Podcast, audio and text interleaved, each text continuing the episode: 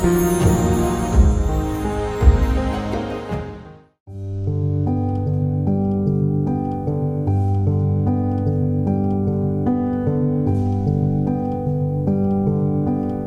Supervise કરવાનું છે તેર જણાને.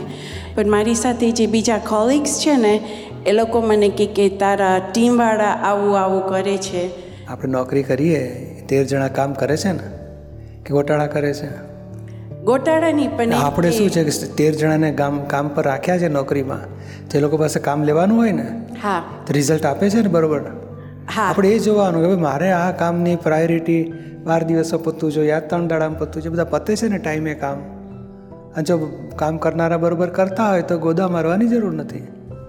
ઉલટાનું એન્કરેજ કરવાનું. તમે બહુ સરસ કર્યું સારું કર્યું ઝપટા બંધ પૂરું કર્યું. ગોટાળા કરતા પ્લીઝ આવું ના કરો. આપણને સાહેબ કંપની પૈસા આપે છે પગાર આપે છે. હવે પ્રાયોરિટી રાખીએ, કામને ટાઈમે પૂરા કરીએ. એટલે કામ ટાઈમે પૂરા થાય એટલે બહુ થઈ ગયું. એમાં ભૂલચૂક થતી હોય તો જરા સોલ્યુશન લાવીએ. એને પર્સનલ બોલાવીએ સમજાવીએ કેમ કામ મોડું થાય છે, ક્યાં ભૂલ થાય છે, કઈ રીતે ઇમ્પ્રુવમેન્ટ લાવી શકાય, શું પ્રોબ્લેમ્સ આવે છે. તમને ચોક્કસ હેલ્પ કરીએ સોલ્વ કરીએ આપણે. કામ પતાવો.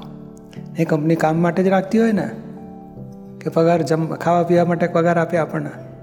ના કામ માટે જ આપે પછી કામ પૂરા કામ પૂરા પતાવીએ તો પછી કંપની રાજી છે અને આપણને સુપરવિઝનને સારું થયું કહેવાય ને એ લોકો બેસ્ટ પરફોર્મન્સ આપે એટલે પતી ગયું.